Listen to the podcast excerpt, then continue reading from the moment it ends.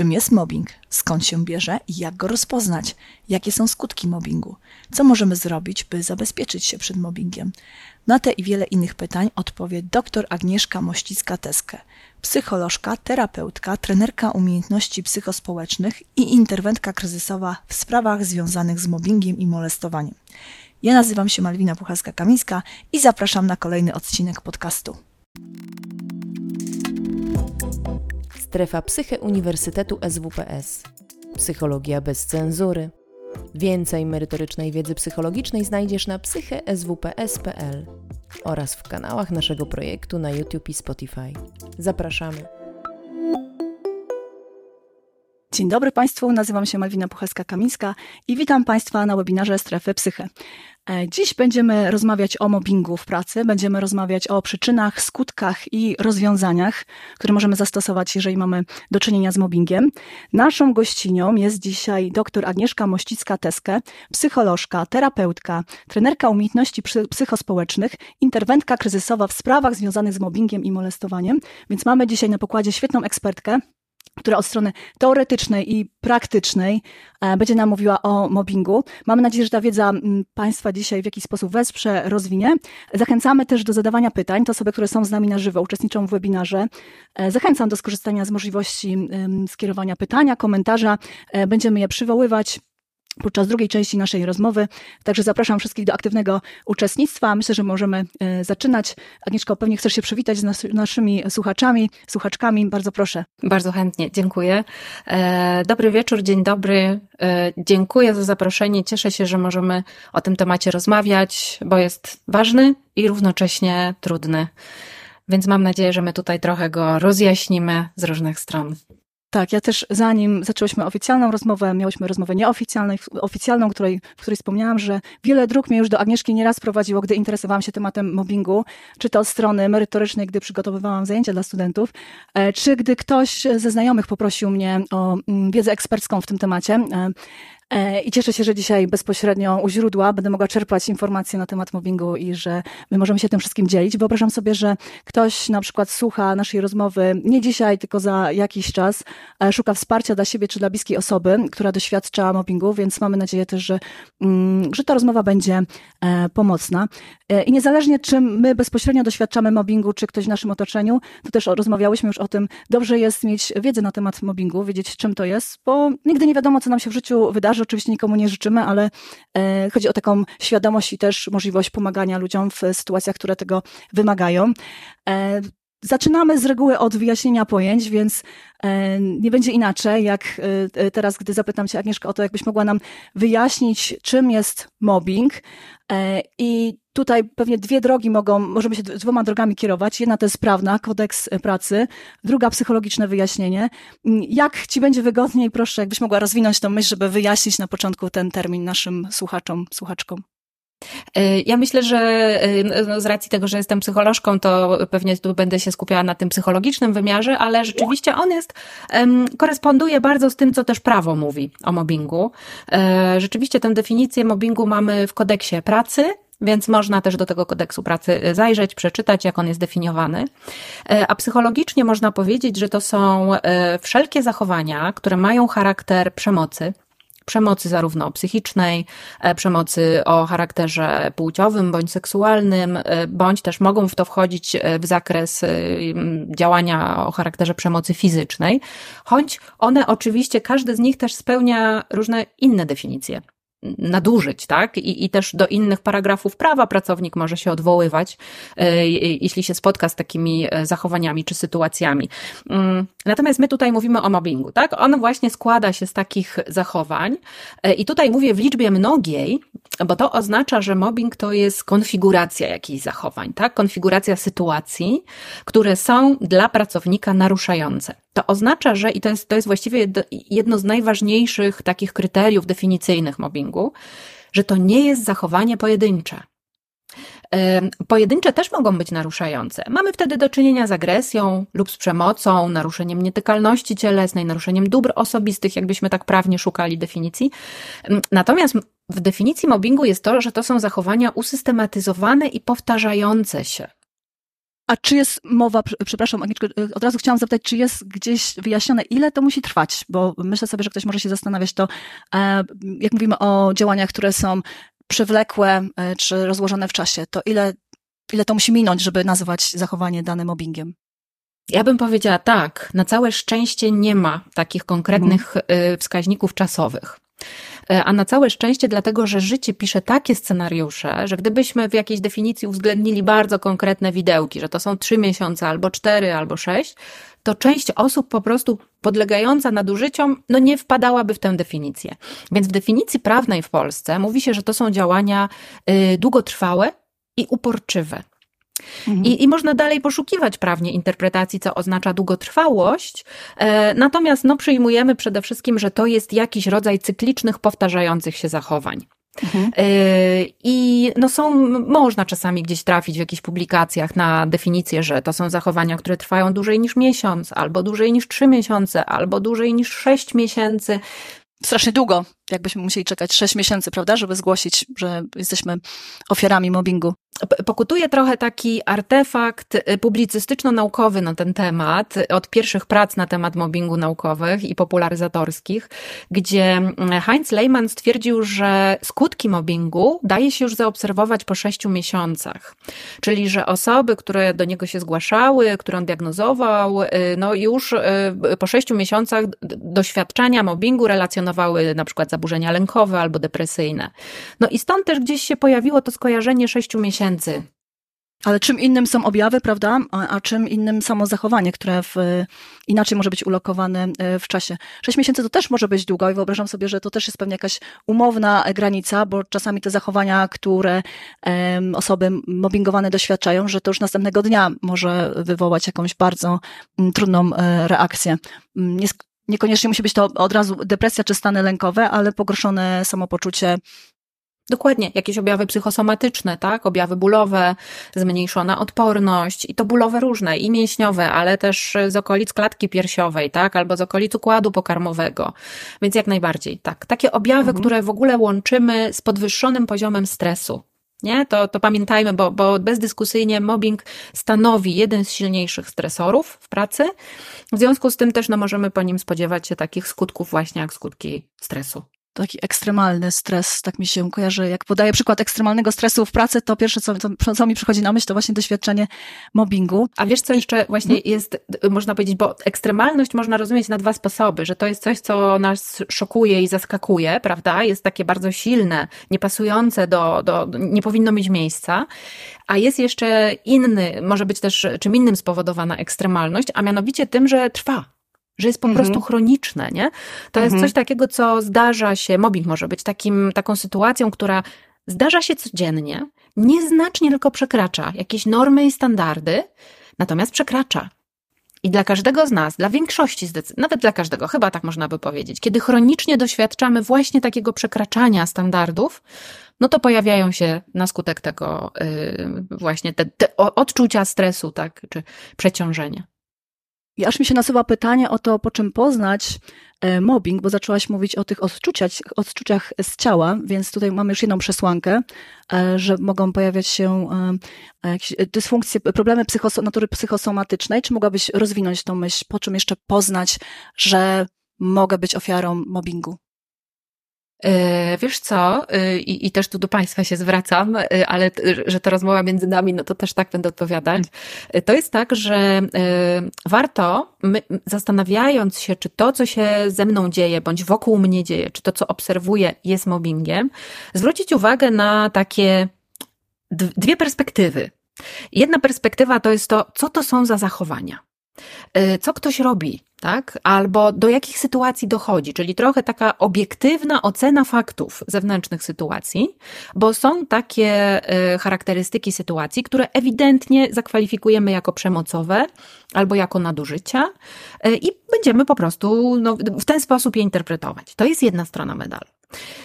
Natomiast nie zawsze tak będzie, że nam będzie łatwo rozpoznać te sytuacje, dlatego że człowiek ma w sobie taki mechanizm, który pozwala mu przetrwać różne trudności. Tak nas natura wyposażyła, mądrze bardzo, że mamy w sobie tak zwane mechanizmy adaptacyjne i ochronne. I bywa tak, że jak dzieje nam się krzywda, jak dzieje się nam coś trudnego, to te mechanizmy nam, nas chronią przed tym, żeby yy, uświadomić sobie tę krzywdę. I bywa tak, że przez jakiś czas pozostajemy w sytuacji, w której jesteśmy bombardowani z różnych stron właśnie nieeleganckimi zachowaniami. I bywa tak, że dopiero po skutkach, które sami na sobie odczuwamy, skutkach zdrowotnych, skutkach w samopoczuciu, skutkach w relacjach z ludźmi, albo w tym, jak jesteśmy skuteczni w pracy. Dopiero po tym poznajemy, o, coś jest nie tak, coś jest nie tak, jak do tej pory było. I, I trochę od drugiej strony, od kłębka do nitki, można dojść e, do tego, co, e, co było przyczyną. A, a jeśli można to uszczegółowić, to, to powiedziałabym, e, wspomniałaś o takich objawach psychosomatycznych, czyli z ciała, tak? które czujemy, gdy jesteśmy przeciążeni, przemęczeni, napięci, zestresowani przez długi czas, czyli objawy bólowe, czasami jakieś dolegliwości, których się nie da wytłumaczyć w badaniach. Nie? Na przykład ciągły ból w klatce piersiowej albo jakaś duszność, a badanie spirometryczne no nic nie wykazuje, tak? Albo jakieś mhm. reakcje uczuleniowe, a znowu no, badanie nie... No, I tu można szukać w kierunku właśnie psychosomatyki. Kolejny obszar to jest obszar samopoczucia po prostu tego, czy dobrze się psychicznie czujemy, czy czujemy się komfortowo, czy mamy taką mniej więcej równowagę emocjonalną między emocjami trudnymi a pozytywnymi. Z tym samopoczuciem psychicznym też często wiąże się to, jak funkcjonujemy tak też zdrowotnie, w sensie jak nam się śpi, czy mamy mhm. apetyt. Czyli masz na myśli, że to samo poczucie nie tylko w, w trakcie pracy, tylko też w ogóle, jak ja się czuję jako osoba. Mhm, bardzo ważne jest, co mówisz. Tak, zgadza się, oczywiście, oczywiście, nie tylko w pracy. Jak wracamy do domu, Często też jest tak, moi pacjenci mówią, że w pracy daję radę. W pracy działam jak robot, w pracy robię swoje, ale jak przychodzę do domu, to nie mam siły ruszyć ręką ani nogą. Padam mhm. po prostu. Niby nic nie robiłem, niby nic nie robiłam, niby nic się w pracy nie działo takiego, a ja jestem wyczerpana po prostu jak po e, jakimś ogromnym wysiłku. To może Czyli oznaczać, to... że ten wysiłek jest. Ten mechanizm adaptacyjny działa w trakcie pracy, a w jakiś sposób to może e, tłumimy, czy radzimy sobie z tym, ale nie starcza nam zasobów, żeby to dźwignąć e, dalej i funkcjonować jak zdrowa osoba. Zgadza się. No my nie jesteśmy perpetuum mobile, nie? Te, te, te zasoby, to paliwo takie wewnętrzne kiedyś nam się kończy. I kiedy przez długi czas, wiele godzin w pracy pozostajemy w napięciu, w gotowości, w czujności, w braku poczucia bezpieczeństwa, no to musimy kiedyś za to trochę zapłacić właśnie takim spadkiem energii, sił. I na jeszcze jedną rzecz bym chciała zwrócić uwagę, bo to też nie zawsze jest dla nas oczywiste, że te skutki y, zawodowe, skutki tego, co się dzieje w pracy, możemy zaobserwować w swoich relacjach z innymi ludźmi, ale nie tylko w pracy że czujemy się tak trochę mniej bezpiecznie, mniej spokojnie, że, że czujemy mniejszą życzliwość od, od innych, nie mówię od Mobera, bo, bo to jest oczywiste, mhm. ale od innych w ogóle osób, to też może być tak, że w pewnym momencie zaczynamy trochę bardziej się zamykać i izolować nawet wobec bliskich osób. Nie mamy ochoty z nimi rozmawiać, zwierzać się, spotykać, tak? To też się wiąże z tym, że przez dłuższy czas doświadczaliśmy przeciążenia i nasza psychika też się próbuje poprzez tę izolację ochronić. Albo czasami przez frustrację też, bo jesteśmy sfrustrowani, że ciągle opowiadam tym moim bliskim i znajomym, a oni mówią, no co ja mam ci powiedzieć? Już ci to mówiłem tysiąc razy, co masz zrobić. Nie zawracaj mi głowy, tak? No bo to też taki pewien proces możemy. To bardzo ważne, co mówisz, dlatego że też w takich sytuacjach e, trudnych, które przeżywamy, potrzebujemy bliskich nam osób, potrzebujemy poczuć wsparcie, e, wygadać się, a z tego, co mówisz, wynika, że tracimy też niejako tę możliwość. Tak mi się skojarzyło, jak o tym mówiłaś, że taką jakby zaufanie do gatunku ludzkiego trochę tracimy przez to trudne doświadczenie. Niestety tak. Niestety tak, bo w ogóle po to, żebyśmy mogli spokojnie żyć na co dzień, my nawet sobie nie zdajemy sprawy z tego, że my mamy zaufanie do innych ludzi. Że możemy być w autobusie, w tramwaju, w sklepie, e, na uczelni, w pracy, siedzieć obok innych ludzi i czuć się bezpiecznie i spokojnie. To jest taki nasz warunek, podsta- nasz warunek podstawowy do tego, żeby w ogóle funkcjonować. I w momencie, gdy jednak coś naruszy to bezpieczeństwo, tak, zadziała mober w pracy, no to wtedy budzi się w nas to poczucie zagrożenia. I bardzo, mm. bardzo trudno jest je odzyskać, a wręcz wprost przeciwnie, często ono zaczyna się tak jakby trochę rozprzestrzeniać, tak? Na, najpierw na, na pracę, y, później na bliskie nam osoby, a może być też tak, że też w ogóle na otoczenie społeczne. Czasami mm. u, u pacjentów właśnie, którzy doświadczali takiej usystematyzowanej przemocy, obserwuje się coś w rodzaju albo nawet wprost fobię społeczną. Nie? Taki paniczny lęk, przerażający lęk przed kontaktami z innymi ludźmi i, i byciem jakby w centrum uwagi. Y, jak o tym mówisz, to aż y, czuję taki ogromny ciężar, jakie to mogą być y, skutki, bo mówi się dosyć dużo o, o mobbingu, też wspomniałam, zdarzało mi się już tym tematem interesować, ale jak to teraz nazywasz, widać też, że jest to dla, dla ciebie temat ważny, to wydaje się, że to jest naprawdę coś strasznego, coś, co może takie bardzo rozległe konsekwencje na różne aspekty naszego życia wpływać i zabierać nam bardzo dużo, nie tylko w kontekście pracy, tylko naszego człowieczeństwa i bycia z innymi ludźmi. Więc aż nasuwa mi się e, pytanie o to, mm, kim są osoby, które dokonują takich straszliwych e, rzeczy. Czy można powiedzieć o jakichś wspólnych cechach moberów, osób mobbingujących? Czy to jest raczej kwestia kultury organizacyjnej? Już tu od, od razu oddam Ci głos, bo mogę e, różne domysły tutaj snuć, a skoro możemy się dowiedzieć od razu od Ciebie, to bardzo proszę, jakbyś mogła nam powiedzieć więcej o moberach, moberkach. To nie będzie łatwa odpowiedź, to nie jest łatwa odpowiedź. Badamy to y, w psychologii i w socjologii mniej więcej od, no, prawie 50 lat. E, I okazuje się, że to jest złożona przyczyna, że mm, na, na początku powiem coś, co nam nie ułatwi e, sprawy. Trudno, to zależy? Y, y, trochę to zależy, tak, ale chyba tym, czego zawsze poszukujemy, czy poszukiwalibyśmy, gdy doświadczamy krzywdy, to, czujemy, to, to poszukujemy konkretnego źródła tej krzywdy. I jeśli możemy zlokalizować w konkretnej na przykład osobie, to, to, to, jest, to jest łatwiej nam jakoś, no bo mamy wtedy bardzo konkretne źródło strachu naszego, tak? Coś, co wywołuje strach, czy coś przykrego. A tu właśnie to jest raczej yy, dość niekonkretne. I już powiem teraz o co chodzi, co, co, co pokazują badania, ale też praktyka. Owszem, istnieją pewne cechy, y, które mogą predysponować do bycia moberem, ale one raczej występują w sytuacji naprawdę bardzo zaawansowanej patologii bądź psychopatologii, takiej sadystycznej nawet psychopatologii.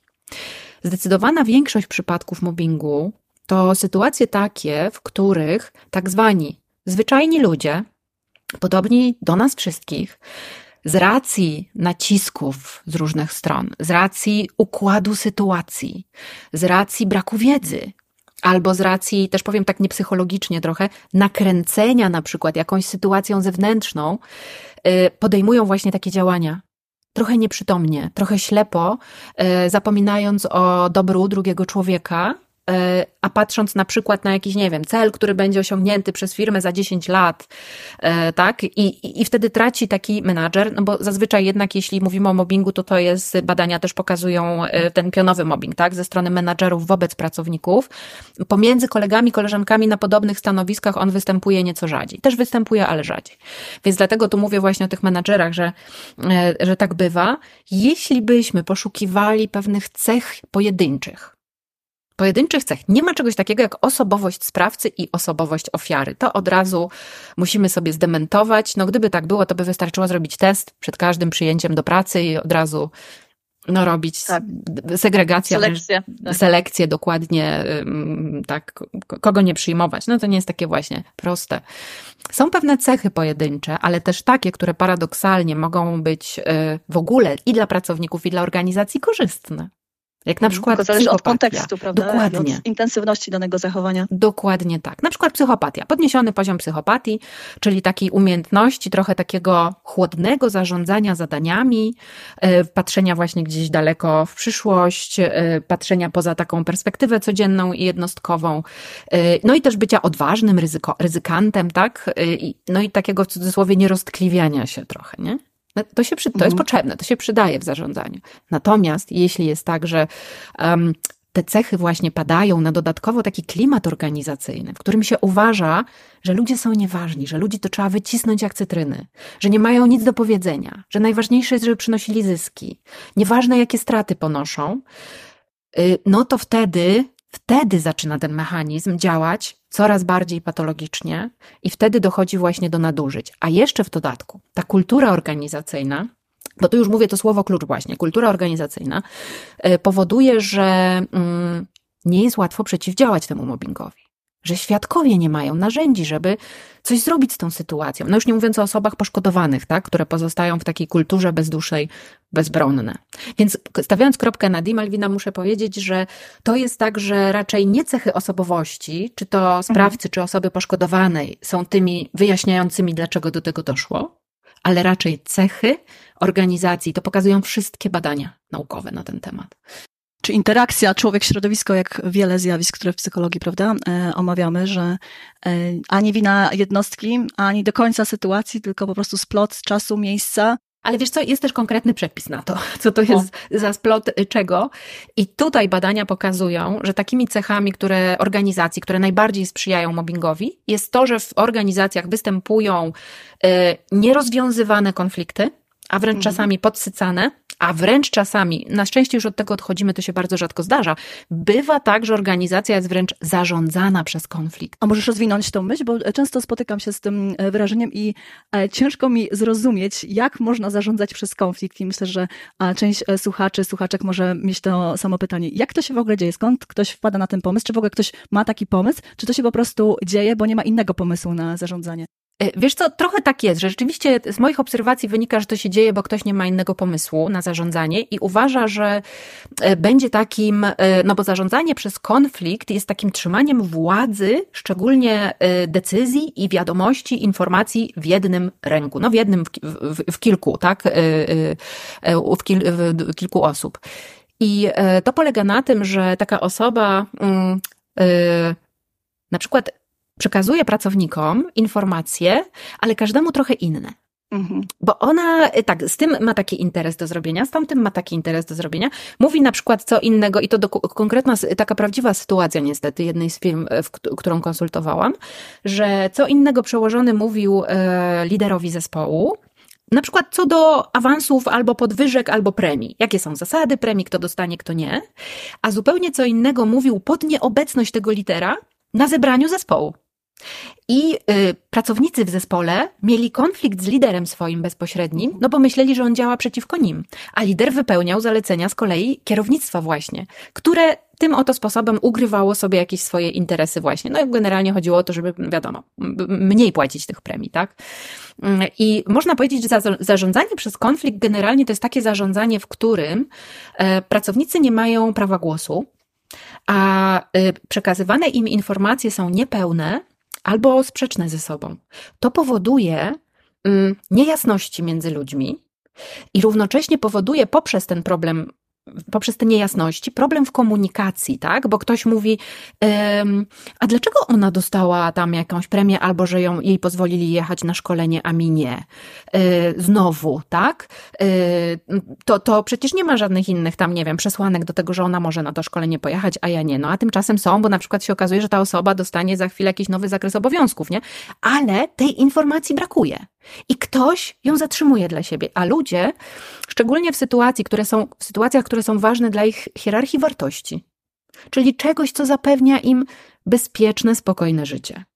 Czyli kwestia właśnie stałości zatrudnienia, finansów, bezpieczeństwa też takiego socjalnego, przewidywalności tego, co się będzie działo w pracy. Każdy człowiek, tak powiem troszkę nieładnie, podsumowując nas jako pracowników, ciągniemy na swoje, tak? Chcemy dla siebie tutaj jak najlepiej. I teraz, gdy brakuje informacji, jeden pracownik wie co innego, drugi wie co innego, to zaczynają siebie wzajemnie podejrzewać, że coś jest, y, y, no, no i tak się zaczynają konfliktować. I wtedy kto może być tym potencjalnym moberem, moberką? Czy ten lider, liderka? O tej sytuacji myślę konkretnie, o której powiedziałaś, z którą miałaś do czynienia. E, czy to może być tak, że mm, poprzez sianie dezinformacji przez górę, nazwijmy to tak, prezesa czy prezeskę, to ten lider, liderka potem staje się moberem dla swoich pracowników?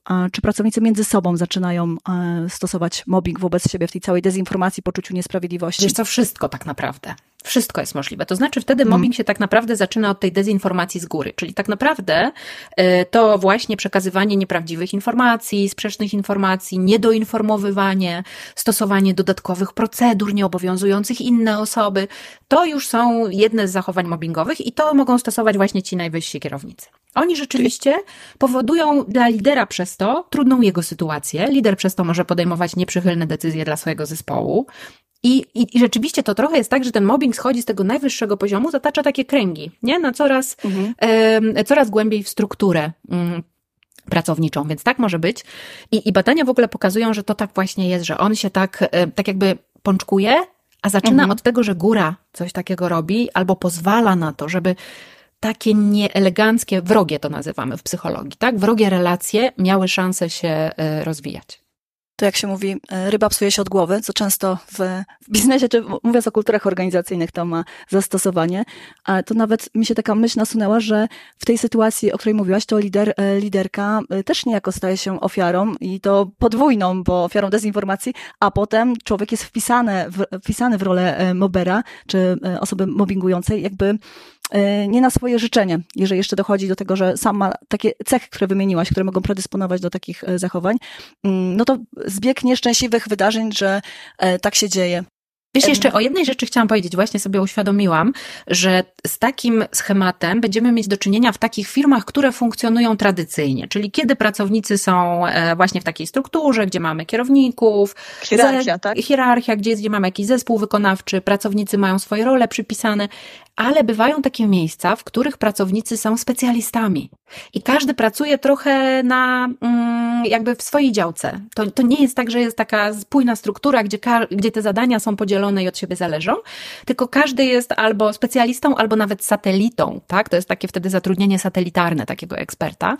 E, I wtedy to może wyglądać trochę inaczej, dlatego że wtedy nie zawsze ta góra że tak powiem, będzie mogła mieć w ogóle szansę zobaczyć, co się dzieje między pracownikami, między nimi, w tym, na, na tym poziomie eksperckim.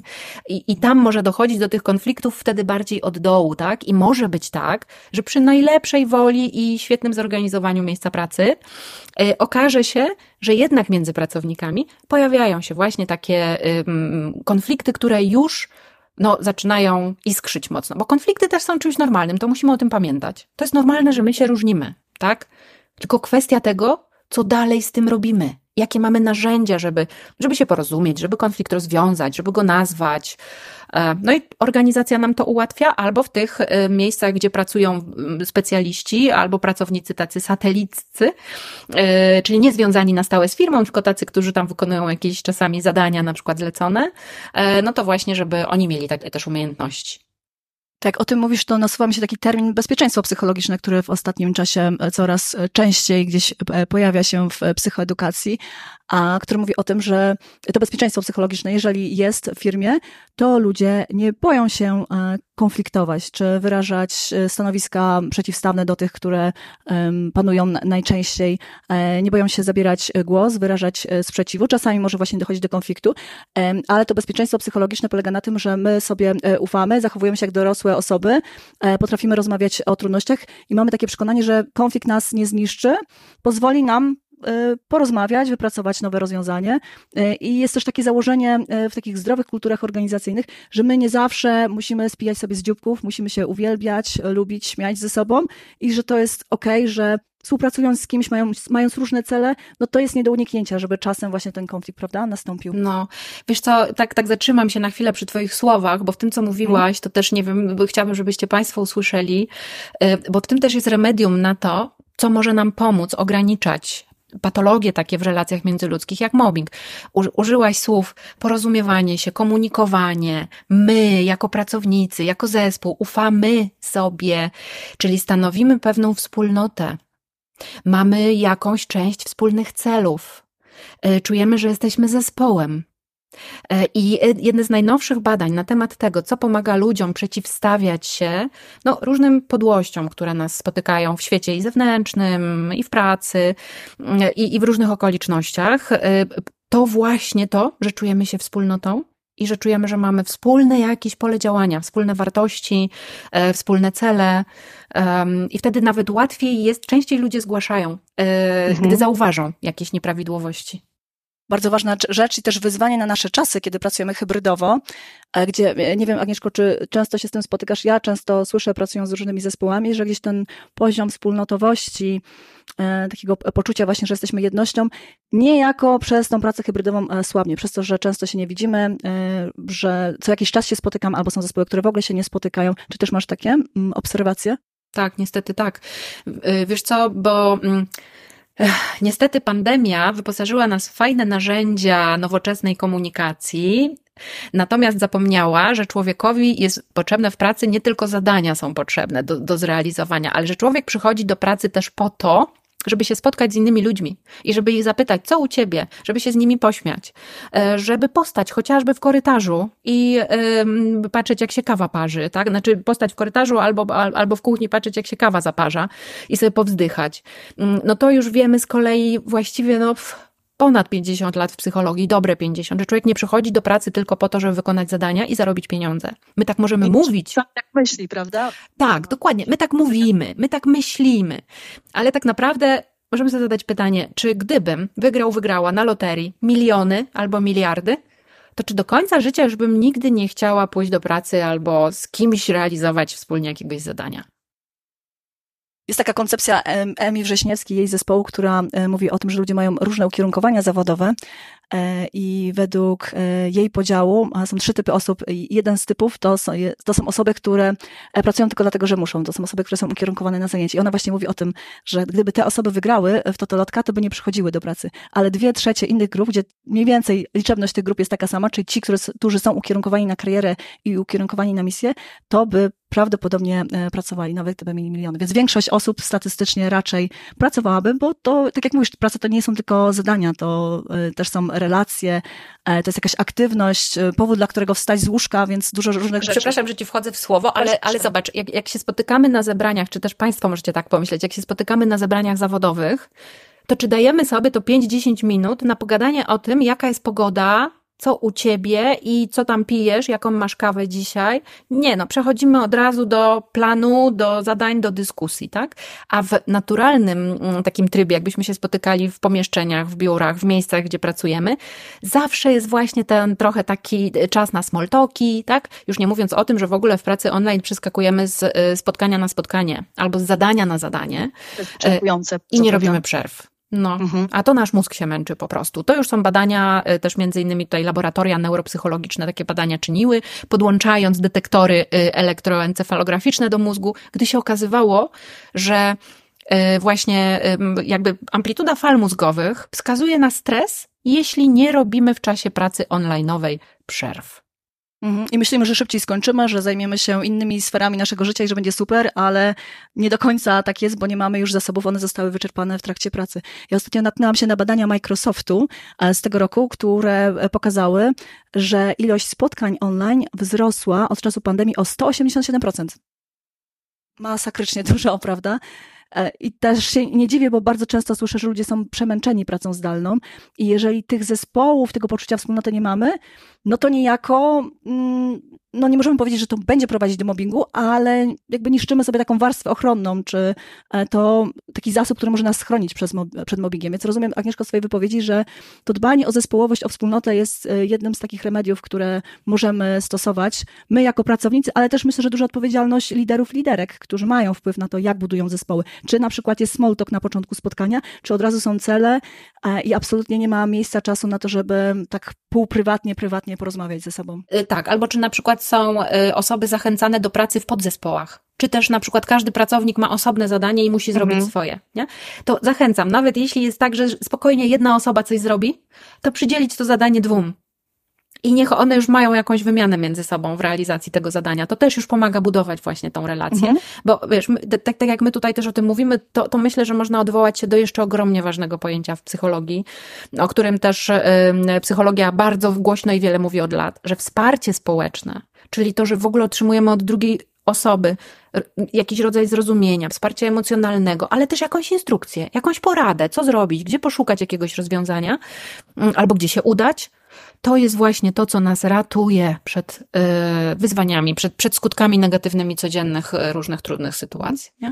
I jest to też bufor e, przed wypaleniem zawodowym. Największy bufor, przybadany czy wykazany przez naukowców, to postrzegane wsparcie społeczne, prawda? Więc chroni nas przed różnymi rzeczami. A ja pozwolę sobie zerknąć na listę z pytaniami i przywołać pytania, bo temat jest tak ważny, że byłoby niedobrze, gdybyśmy pominęły, gdybym ja pominęła pytania od publiczności kierowane do ciebie, więc a tutaj będę się na nie już powoływać i też zachęcam Państwa jeszcze do zadawania pytań. I pytanie z czatu. Czy kierownik sugerujący lub mówiący, że pracownik powinien zwolnić się z powodu tego, że idzie na zwolnienie, robi to przy innym pracowniku, czy o tym pisałam, czy to jest forma ukrytego mobbingu? Czyli, e, e, jak rozumiem to pytanie, e, jeżeli ktoś idzie na zwolnienie i kierownik sugeruje, że to nie powinien tego robić, czy to wtedy możemy traktować jako mobbing? Powiem tak, jako mobbing tego nie możemy traktować, dlatego że mobbing to są zachowania usystematyzowane. To jest pojedyncze naruszenie. Gdyby się różne inne sytuacje do tego zdarzały jeszcze, które ten kierownik by prezentował, to być może tak. Natomiast niewątpliwie jest to naruszenie. Naruszenie dobra pracownika, dlatego że kwestia pozostawania dalej w zatrudnieniu nie może być uzależniona od tego, czy ktoś chodzi na zwolnienia lekarskie albo czy, czy korzysta z urlopu. To mhm. jest jedna kwestia, czyli pracownik ma prawo do tego, żeby chodzić na zwolnienia lekarskie i korzystać z urlopu. Kropka. E, a druga kwestia to w tym, co tutaj e, ktoś podał w przykładzie, słychać szantaż. I to słusznie ta osoba nazywa, czy tu możemy dopatrywać się ukrytych jakichś treści? Dokładnie tak, bo to jest szantaż. Jak idziesz na zwolnienie, to, to my cię zwolnimy. No to, mhm. to jest szantaż, tylko, tylko nie wprost z groźbą zawarta, no tak. tak. Natomiast dokładnie tak możemy to mhm. odczytać. Każdy taki tekst pod tytułem na Twoje miejsce jest wiele innych chętnych, albo takich specjalistów jest całkiem sporo na rynku teraz, albo o, ile mieliśmy w rekrutacji teraz zgłoszeń na Twoje miejsce.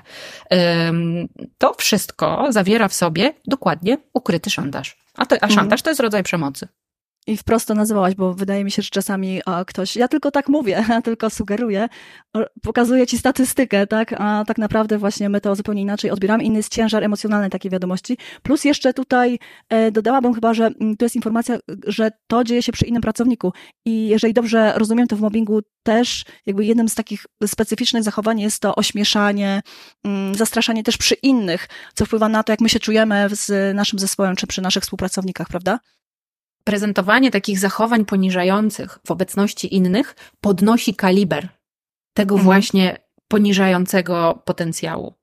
Bo jeśli y, doświadczamy czegoś w cztery oczy, to jeszcze jesteśmy w kontakcie tylko z tą osobą. Natomiast jak jest więcej osób, powiem tak nieładnie, to jest trochę jakby publiczność, to my dodatkowo mhm. do tego doświadczamy takich negatywnych emocji społecznych. Wstyd, prawda? Wstyd, dokładnie. A, a może i poczucie winy, tak? E, zakłopotanie. No to ma wtedy po prostu większy kaliber, jak jest przy innych osobach. Mamy jeszcze e, kilka pytań, e, więc e, powoli nasza publiczność się rozkręca z, z, pytaniami. Myślę, że pyta o ważne rzeczy, więc pozwolę sobie przejść do drugiego pytania. Jak radzić sobie w pracy i uniknąć mobbingu jako cicha i wycofana osoba? Ludzie lubią stosować mobbing wobec osób, które nie są hej do przodu. Taki komentarz mamy od naszego słuchacza czy słuchaczki. Czy jest jakieś remedium? I czy rzeczywiście jest tak, że Powiedziałaś już w naszej rozmowie, że nie ma czegoś takiego jak e, osobowość ofiary czy osobowość sprawcy, więc tutaj e, nie wpisuje się to Osobowość w ten nie, wiesz, ale pojedyncze cechy tak. Hmm? Niestety badania pokazują tak, że osoby, które są e, bardziej lękowe, Czyli można powiedzieć, gdy mamy taką większą wrażliwość na bodźce lękotwórcze, gdy jesteśmy bardziej neurotyczni, tak to nazywamy w psychologii, to rodzi większe ryzyko doświadczenia właśnie yy, nie, no, różnych nie, nieeleganckich zachowań ze strony innych i też pewien paradoks, wyższy poziom sumienności Sumienność to, jest też taka cecha osobowości, pojedyncza cecha osobowości, tak? Która wiąże się z tym właśnie, że jesteśmy mm, zorganizowani, dokończamy zadania, skupiamy się na tych zadaniach, tak? No tak jak właśnie tutaj ta, to określenie to sugeruje. I okazuje się, że tak, że takie osoby rzeczywiście częściej podlegają naciskom różnym. E, natomiast, y, no tak jest. My się różnimy i po prostu w tych różnicach, no trudno, żeby ktoś na przykład starał się być, nie wiem, jak jest bardziej wrażliwy i, i neurotyczny, żeby nagle stał się jakiś e, wybuchowy i ekspansywny, tak? Czy hej do przodu, jak tu ktoś e, napisał, że to nie może być pewnie porada, żeby zmienić cechy osobowości. No właśnie, więc tego bym nie radziła. Natomiast jest na to sposób. Jest sposób na to, żeby mimo tego, że się jest właśnie cichym e, i, i, i takim e, no, albo wycofanym, albo po prostu skupionym na zadaniach, żeby szukać sobie sojuszników. Nawet jeśli nie w tym samym dziale, nie w tym samym pokoju, przy tym samym biurku, to może innej osoby, przy której, nie wiem, staniemy sobie z kubkiem kawy gdzieś na korytarzu albo będziemy jechać windą i też, no nie wiem, tam rzucimy porozumiewawcze hasło o Jezu, ile oni gadają, albo ojejku, ile tu się dzieje, tak? I, I złapiemy taki kontakt z drugą osobą, dla której to wszystko, ta ekspansywność to też jest trochę za dużo. Nie? I, I to wtedy mamy takie poczucie, że nie jesteśmy sami. E, I to jest ogromnie ważne. E, a jeśli nie możemy też tego znaleźć w pracy, to warto szukać też na zewnątrz, bo chyba najgorsze, co można w takich sytuacjach, to w ogóle zostać samemu e, ze swoimi problemami. Ja bym też chciała powiedzieć tak trochę z profesjonalnego tutaj mojego krzesła, że warto pamiętać, że my nigdy nie jesteśmy sami że, bo, bo też nie zawsze życie prywatne nam się tak układa, że mamy wokół siebie kogoś, kto może nam udzielić tego wsparcia, ale po to są profesjonaliści z kolei. E, po to można pójść do psychologa, niekoniecznie na terapię od razu, ale właśnie na konsultację, e, albo do coacha, e, albo do innej osoby, tak, która pracuje jakoś w tych tematach i porozmawiać jak mi tam jest w tej pracy, czy ja coś z tym mogę zrobić, czy nie. E, I to już jest też wsparcie, więc w ten sposób. A oczywiście można też szukać na przykład na różnych grupach. E, albo można nawet szukać tylko jako odbiorca poprzez i e, też mam takie piękne przykłady e, moich pacjentów, którzy na przykład odnajdywali takie porozumienie z autorami książek autobiograficznych. I oni odnajdywali w tych autobiografiach albo programach, gdy, które przedstawiały jakieś postaci, odnajdywali taką wspólnotę z tą osobą, wskazówki dla siebie, tak? Więc mamy sporo tych sposobów. Ja zachęcam do szukania, jeśli, mhm. jeśli jest taka sytuacja. Ty mówisz też o sytuacji, w której już coś się dzieje, ale też zawczasu, jak rozumiem, ta osoba może też mieć na myśli to, że nie doszło do sytuacji, w której y, doświadczyła mobbingu, ale chce temu zapobiec, prawda? To jest ta kwestia też relacji. Niekoniecznie jest tak, że musimy się ze wszystkimi osobami przyjaźnić w pracy, nawet to by było chyba e, niedobre, ale żeby mieć dobrego znajomego czy dobrą znajomą, prawda, z którą możemy e, e, porozmawiać, że to w jakiś sposób nas chroni. Mm, I przykład mamy konkretnego kolejnego działania i pytanie, czy to jest mobbing. Czy zatrudnienie drugiej osoby na to samo stanowisko, choć nie ma takiej potrzeby, może być jakąś formą mobbingu? E, wyobrażam sobie sytuację przy pewnej konfiguracji innych e, historii, innych elementów, że tak, że jeśli taka osoba na przykład nie uzyskuje zgody na dokształcanie się, inni wszyscy mogą jeździć na szkolenia, a ta osoba nie. Jeśli są podważane jej kompetencje w znaczeniu takim, że krytykowana jest jej praca, jeśli cały czas są na przykład poprawiane jest to, co robi, czy to pisma, czy, czy jakiś element produkcji, który wykonuje, zawsze do niej ktoś się, ten kierownik czy kierowniczka się przyczepiają, e, jeśli e, krytykowana jest ze wszystkich możliwych stron, to tak, to wyobrażam sobie, że takie zatrudnienie dodatkowej drugiej osoby może być taką, ja nie wiem, czy kropką nad i, czy kolejnym takim zachowaniem.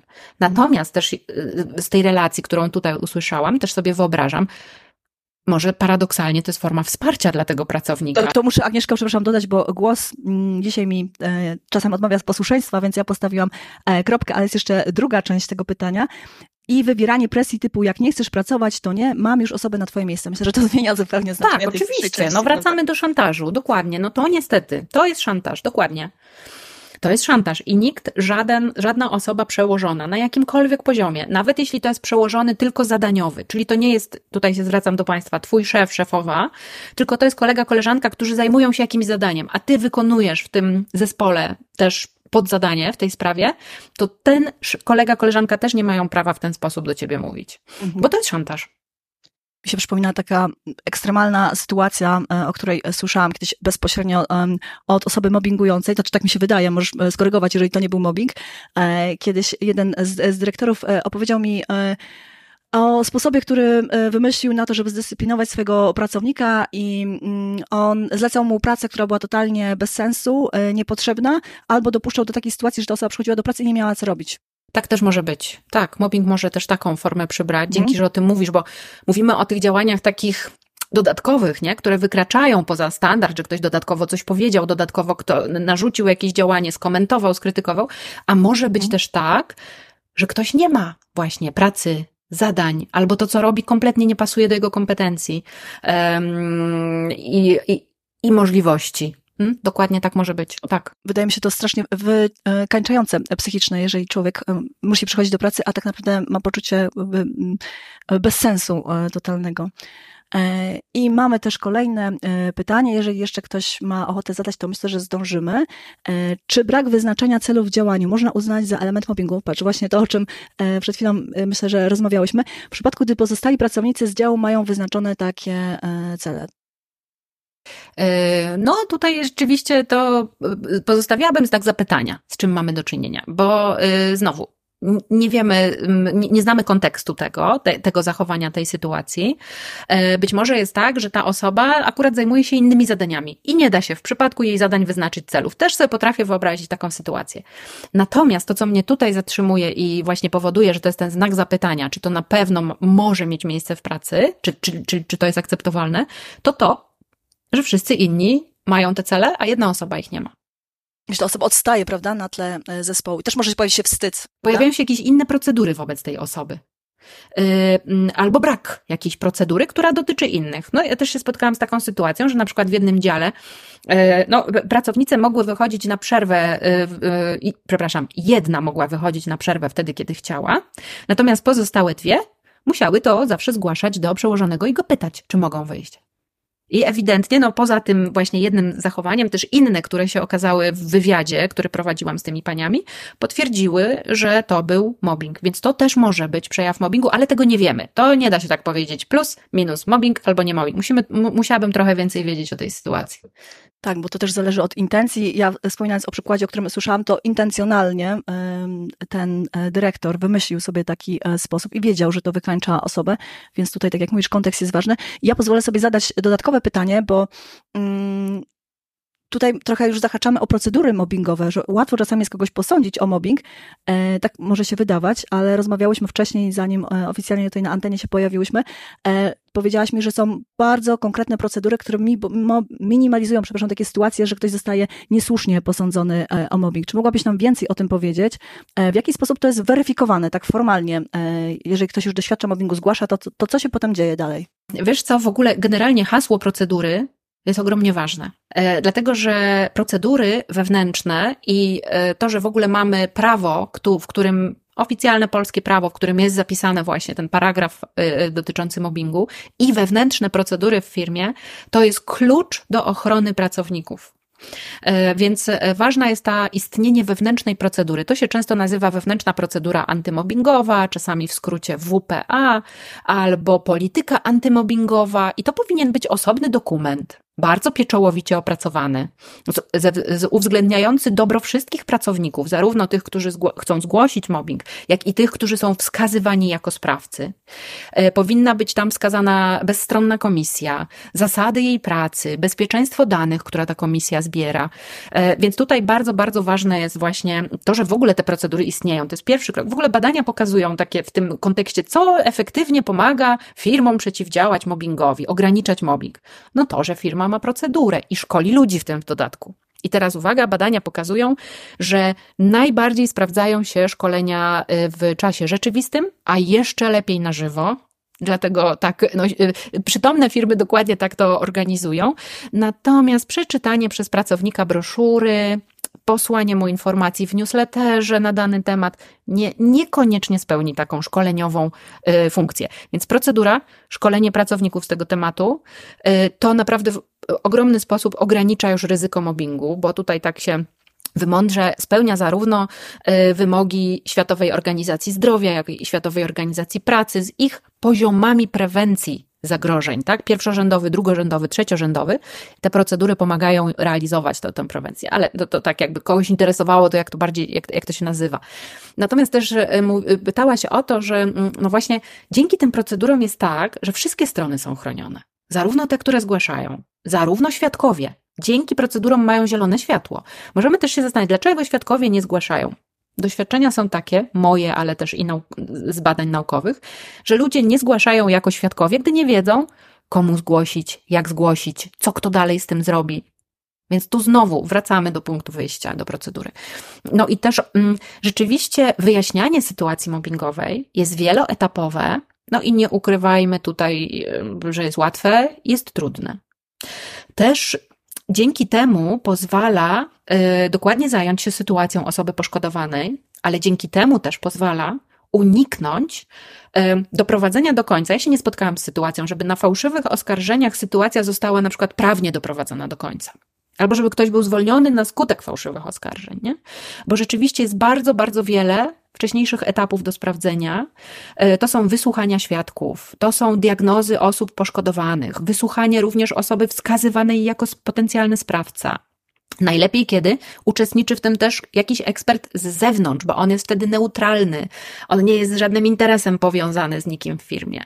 Więc naprawdę jest sporo zasad, które pomagają ten problem rozwiązywać i, i dbać o dobro wszystkich, łącznie z transparentnością i dobrem firmy tak o tym mówisz, to mm, o tej procedurze, która może zabezpieczać, a to mam takie skojarzenie, że sam fakt, że firma chce mieć procedurę, świadczy o tym, że też nie chce mieć mobbingu. I w tych firmach, na przykład, w których jest zarządzanie przez konflikt, co nam wyjaśniłaś, a, a co to oznacza, to nie wyobrażam sobie, że tam by chcieli mieć jakiś dokument, który jest transparentny, który w jakiś sposób zabezpiecza ludzi, który daje im dostęp do wiedzy, właśnie do takiej jasności, jak postępować, więc jakby to, wydaje mi się, że to jest ze sobą połączone, prawda, że to musi e, działać. I powiedziałaś też o szkoleniach, że właśnie na żywo to jest ten element też budowania zespołowości, kontaktu między ludźmi. Większa śmiałość może w zadaniu e, pytania, kiedy to jest e, kontakt bezpośredni, niż kiedy to jest webinar i mamy 200 osób, prawda, na tym webinarze. E, I jakie pytania mogą wtedy paść? Już nie ma tego poczucia też takiej jakiejś intymności, prawda? Ale wiesz, nie ma też takiej spontanicznej wymiany, która no tak. pozwala czasami nie w sposób taki konfrontacyjny jakąś sytuację opanować, bo na przykład podczas szkoleń albo w przerwach między nimi pojawiają się jakieś żarty. O, teraz to już nie możesz mnie tu zmobbingować. O, teraz to już nie możesz mi tych żartów, o na przykład, przepraszam za przykład, o bieliźnie tutaj rzucać w przerwie w pracy. I to tak pół żartem, pół serio, ale jednak komunikujemy jakiś rodzaj nowych zasad. Dokładnie. Mm. I, i, i, tak. i wtedy jest szansa na, na zmianę. Przypomina mi się też y, sytuacja, nie wiem czy ekstremalna mogę ją nazwać, ale niezbyt y, pozytywnie świadcząca o pewnej firmie. Koleżanka pracuje w takiej firmie i mówiła, że właśnie mieli webinar o mobbingu E, I padały takie pytania, jak zabezpieczyć się przed tym, żeby nie być oskarżonym o mobbing. I, a osoba, która mi o tym opowiadała, miała wrażenie, że to było szkolenie, które przygotowywało e, ludzi, którzy być może do tej pory stosowali mobbing, do tego, żeby uniknąć e, oskarżeń, więc może dochodzić też do kuriozalnych jakichś sytuacji i pomylenia celów, prawda, spotkania. Ja bym się tego, znaczy ja akurat się tego nie obawiam. Wiesz, ja czasami też się spotykam z taką, z takim komentarzem, że gdy opowiadamy sobie o tym, czym jest mobbing, to możemy dać moberowi dokładną instrukcję, co ma robić. Ale to tak nie działa, tak dlatego działa. że tak jak ludzi uświadamiamy, co jest mobbingiem, to wtedy powstaje taki klimat właśnie w firmie czy w instytucji transparentności, tego, że te zachowania wiemy, że należy nazwać przemocą i że nie mamy tak. na nie zgody. Mamy wspólne słownictwo, prawda, na pewnego rodzaju sytuacje i że to staje się jawne, że to nie jest u nas e, pożądane, prawda? Mamy jeszcze dwa pytania i pozwolę sobie je e, zadać. E, czy przyłożony wyzywający i ubliżający pracownikowi przy osobach trzecich, a co jakiś czas mówiący do głównych przełożonych, że albo ona zostanie zwolniona, albo ja odchodzę, czy to jest mobbing? Znowu powiedziałabym, nie mogę, nie, nie, potrafię powiedzieć, czy to jest mobbing, bo to może być pojedynczy, ale pojawia się tam liczba mnoga, zdaje się, że na wielu spotkaniach albo w wielu sytuacjach. Co jakiś czas. Co jakiś czas. Więc to już nam uprawdopodobnia, że to może być mobbing, jeśli ta sytuacja się powtarza, e, ale też tego nie wiemy. Może się powtarza, powtórzyła się dwa razy raz na rok się powtarza na przykład, nie? No nie wiemy tego, więc tutaj też no, y, y, nie można w ten sposób y, powiedzieć czarne-białe, tylko jednak to będą pewne odcienie szarości, natomiast na pewno w tym słychać nadużycie. Tam są nadużycia interpersonalne, w których ktoś, jeśli są używane w komunikacji wulgaryzmy, to jeśli nie jest to standard w firmie, bo bywa też czasami, że jest standardem, że używamy mocnych słów wobec siebie, i to nieko, niekoniecznie w branży budowlanej, prawda? Niekoniecznie, no dokładnie, w wielu różnych, tak, to, to tak, to stereotypowo można powiedzieć, czasami naprawdę można się dość mocno zdziwić. E, to jest normalne, no bo no, co tu dużo mówić, no wulgaryzmy są elementem naszego języka, tak, I, i zawodowo też czasami się y, pojawiają, mamy taki slang wewnętrzny, ale wtedy on dotyczy wszystkich. Wtedy wszyscy e, albo wręcz zgadzają się na ten slang, albo go tworzą. I coś, coś jeszcze chciałam powiedzieć. I w każdym razie nie mamy sygnałów od zespołu, że to nie, nie pasuje ludziom, albo że to ich uraża i rani. Nie? No, więc taki, tak, tak czasami bywa, takie miejsca bywają. Ale jeśli to się zdarza tylko w jedną stronę na przykład, ta kierowniczka czy, czy dyrektorka mówi to do kierowników, ale już kierownik wobec niej na tym samym zebraniu nie może powiedzieć grubszymi słowami do jasnej, takiej, tam, takiej, mm, coś tam, coś tam, e, no to znaczy, że tu nie ma e, równowagi, tak? Że to jest jednak relacja jakaś asymetryczna, czyli relacja władzy. Ta osoba może mówić wulgaryzmy, a ta nie. Czyli tutaj ta władza jest nadużyta, nie ma, nie ma równowagi w komunikacji. Więc to po pierwsze. Po drugie, jeśli te wulgaryzmy są w postaci inwektyw, bo wiecie, Państwo też my wiemy, prawda? Można użyć brzydkiego słowa jako przecinek, a można użyć jako ty, tak, do ciebie zwracając się, ty taki owaki. Więc oczywiście to drugie jest obrażeniem, to jest obrażanie słowne. E, obrażanie słowne zresztą nie musi być wulgaryzmami, może być całkiem miłe słóweczko, może to być kochanieńka, albo mm. może to być kwiatuszku. Czy takie upupianie, kierowane często do kobiet. Tak, tak, tak, tutaj to jedno i drugie, upupianie i często rzeczywiście tutaj z płciową dyskryminacją jest związane, więc, e, więc rzeczywiście ten język jest ważny, a dodatkowo, no znowu, no tutaj znowu słyszymy y, groźbę, tak? Mhm. Jak, ty się nie, jak ty się nie poprawisz, albo jak ty nie odejdziesz, to ja odejdę, albo jak tutaj ty nie odejdziesz, to ten zespół nie będzie istniał. Mhm. No i znowu kolejny y, element mm, y, mm, no, patologii tej sytuacji to to, że to się dzieje w obecności innych osób. Tak, na zebraniach. E, I e, ostatnie pytanie, które dzisiaj pada od naszych szanownych słuchaczy, słuchaczek. E, jestem kierownikiem działu. Szef zakazał mi codziennych spotkań przy kawie z pracownikami, twierdząc, że pracownicy są z tych spotkań niezadowoleni. Inne zachowanie. Powtarzanie, że pracownicy się na mnie skarżą jako kierownika, nie podając konkretów z jakiego powodu. Trochę się to mi kojarzy z tym, co mówiłaś o dezinformacji, że trochę coś tutaj wiadomo, nie do końca co. Jakbyś to, czy mogłabyś to też w kontekście mobbingu e, skomentować? Wyobrażam sobie, że no, niestety jest możliwa taka sytuacja, e, żeby też przełożony z kolei doświadczał mobbingu ze strony swojego zespołu. To też się zdarza, choć bardzo rzadko, nie? Bo właściwie taka sytuacja, kiedy pozostaje coś niejasne właśnie pomiędzy trzema stronami, czyli nadrzędnym kierownictwem, liderem czy tam kierownikiem, a zespołem, może wynikać z tego, że to kierownictwo nadrzędne wprowadza jakąś dezinformację e, i przekazuje inne, informacje liderowi, inne zespołowi, e, a może być też tak, że coś się takiego dzieje na tej linii komunikacji pomiędzy liderem a jego zespołem, nie? No to to kwestia tego, czy lider, ta osoba, która tutaj zadaje to pytanie, weryfikuje to w zespole i na przykład słyszy, nie, ale jest wszystko ok, wszystko jest w porządku, w ogóle nie wiem o co chodzi. Nikt nic nie zgłaszał, przecież no jest, jest super, w ogóle do głowy by nam nie przyszło, że na ciebie można coś naskarżyć, nie? No to wtedy oznacza, że najprawdopodobniej to jest jakieś in, rozgrywane niejasnością, jakiś inny interes pewnie tego nadrzędnego kierownictwa. Mhm. Sytuacja też jest, e, e, dodam Agnieszko, o tyle trudna, że szef zakazał mi codziennych spotkań przy kawie z pracownikami, więc niejako ta osoba nie ma też możliwości weryfikacji tego, e, jaka ta relacja z tymi pracownikami jest. Czyli zakaz swobodnego kontaktu ze swoim zespołem, co myślę, że jest bardzo obciążające wiążące ręce, prawda? W ogóle zakaz komunikowania się z innymi ludźmi, czy, czy z kolegami, koleżankami z pracy. Co to za pomysł? To jest aż dziwne, prawda? Jak to teraz powiedziałaś, to tak sobie pomyślałam, że to jest absurd. Ja też e, spotkałam się w praktyce i to w przypadkach rzeczywiście mobbingowych, takie, gdzie już tam później trafiały do sądu i były potwierdzane i, i, i, i, zakończyły się i rzeczywiście do końca były potwierdzone, e, że właśnie nawet były telefony odcinane kierownikom do jego zespołu i telefon był kierowany najpierw do dyrektora i dopiero dyrektor mógł przełączyć do kierownika pracownika mu podległego. Więc no naprawdę czasami może dochodzić do takich absurdów. No i e, albo jeśli ktoś mówi, e, z tą panią nie rozmawiajcie, albo z tym panem, jeśli chcecie tutaj e, mieć dobrą pozycję, no to lepiej nie angażujcie się w te jego gierki albo w historię, nie? No to to jest znowu taki rodzaj wrogiego społecznego nastawiania innych osób też bardzo niedojrzałego. Mi się to kojarzy z, z przedszkolem, ze szkołą, z jakimiś takimi e, gierkami, tak? Dzisiaj z tą osobą nie rozmawiamy, bo ona nam się nie podoba, a przecież mówimy o pracy, o dorosłych osobach, e, które mm, no, też umówiły się na to, że spotykają się w jakimś miejscu, żeby wykonywać pracę, realizować e, cele. A tutaj jest mowa o czymś, co właśnie mm, uniemożliwia e, merytoryczną współpracę. Agnieszko, nasz czas y, dobiega y, końca i bardzo Ci dziękuję w imieniu wszystkich tutaj osób słuchających, tych teraz obecnych i tych przyszłych, które będą e, wysłuchiwać Twoich komentarzy, e, Twoich też e, rad, bo myślę, że dzisiaj padło dużo też informacji o tym, jak zabezpieczyć się przed mobbingiem, za to Ci bardzo dziękujemy.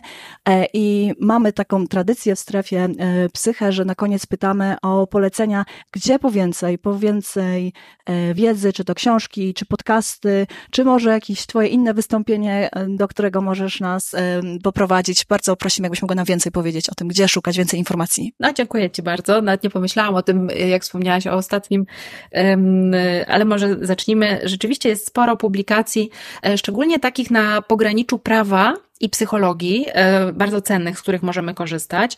Ja jestem bardzo przekonana e, do jednej z pierwszych tak naprawdę publikacji na temat mobbingu, e, profesora Jędrejka,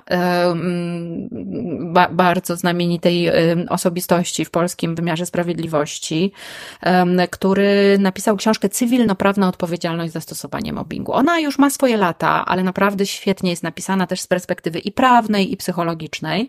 Mm, pojawia się, pojawiają się się też różne nowsze opracowania, całkiem sporo artykułów. Zawsze zachęcam do sprawdzania naukowych różnych publikacji w różnych czasopismach naukowych.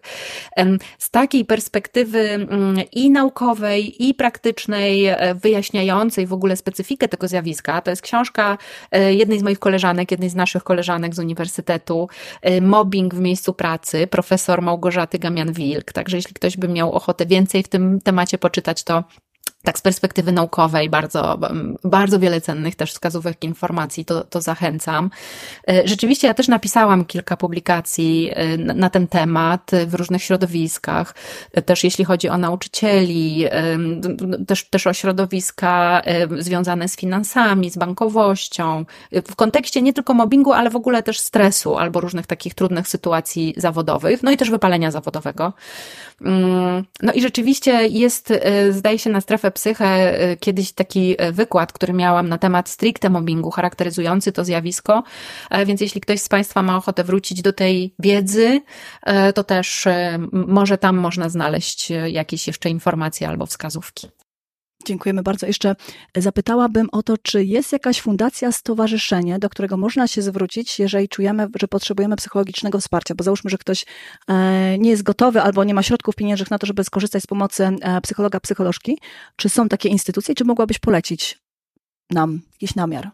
Wiesz co, jest całkiem sporo. Y, mhm. Natomiast tak się zastanawiam, czy mogę tak konkretnie teraz polecić, bo szczerze mówiąc nie śledziłam w ostatnim czasie, jak jest ich y, od, od, odpowiedzi, jakie są, czyli jak one są y, aktywne.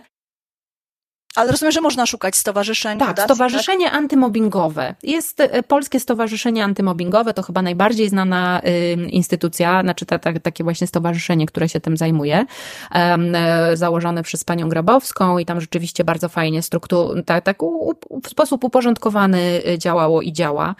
Mm, można też korzystać z takich miejsc, które zajmują się pomocą y, kobietom w trudnych sytuacjach i też mamy całkiem sporo takich Centrum Praw Kobiet albo Federa, to, to są takie miejsca, gdzie rzeczywiście można uzyskać dla siebie cenne informacje, ale też mamy na przykład porady w Państwowej Inspekcji Pracy, e, gdzie też one są bezpłatne i anonimowe. Można się udać do takiego właśnie punktu w Inspekcji Pracy, opowiedzieć o swojej sytuacji i wstępnie tak prawnie i psychologicznie, trochę prawno-psychologicznie, tak, e, e, rozpatrzyć tę sytuację. Czy jeżeli ktoś z Państwa ma wątpliwości, czy doświadcza mobbingu e, dalej po naszym e, spotkaniu, to można dalej to zweryfikować w bezpiecznym miejscu, anonimowo, bez e, konsekwencji utraty pracy, czy jakichś innych, które można sobie wyobrazić. I być oficjalne zgłoszenie. To jest po prostu mhm. porada taka, która nie musi skutkować dalszym postępowaniem. Mhm. To jeszcze raz dziękuję i za te rekomendacje, które na końcu powiedziałaś. E, I słychać, że masz taką misję w edukowaniu, e, czym jest mobbing i przeciwdziałania mobbingu w Polsce. E, I bardzo Ci dziękujemy za to, że podzieliłaś się z nami swoją ogromną wiedzą. E, bardzo Państwu też dziękujemy za uwagę. Zapraszamy do strefy Psyche, do e, oglądania webinarów, do słuchania ich na różnych e, portalach streamingowych, na Spotify'u, na YouTubie. Przed nami jeszcze będzie jedno spotkanie okołopracowe w niedługim czasie. Będziemy jeszcze rozmawiać o wypaleniu zawodowym i pewnie temat wsparcia społecznego do nas powróci. Ta rozmowa prawdopodobnie odbędzie się w listopadzie. Zapraszamy serdecznie. Życzymy Państwu spokojnego wieczoru. Dziękujemy. Dziękuję bardzo.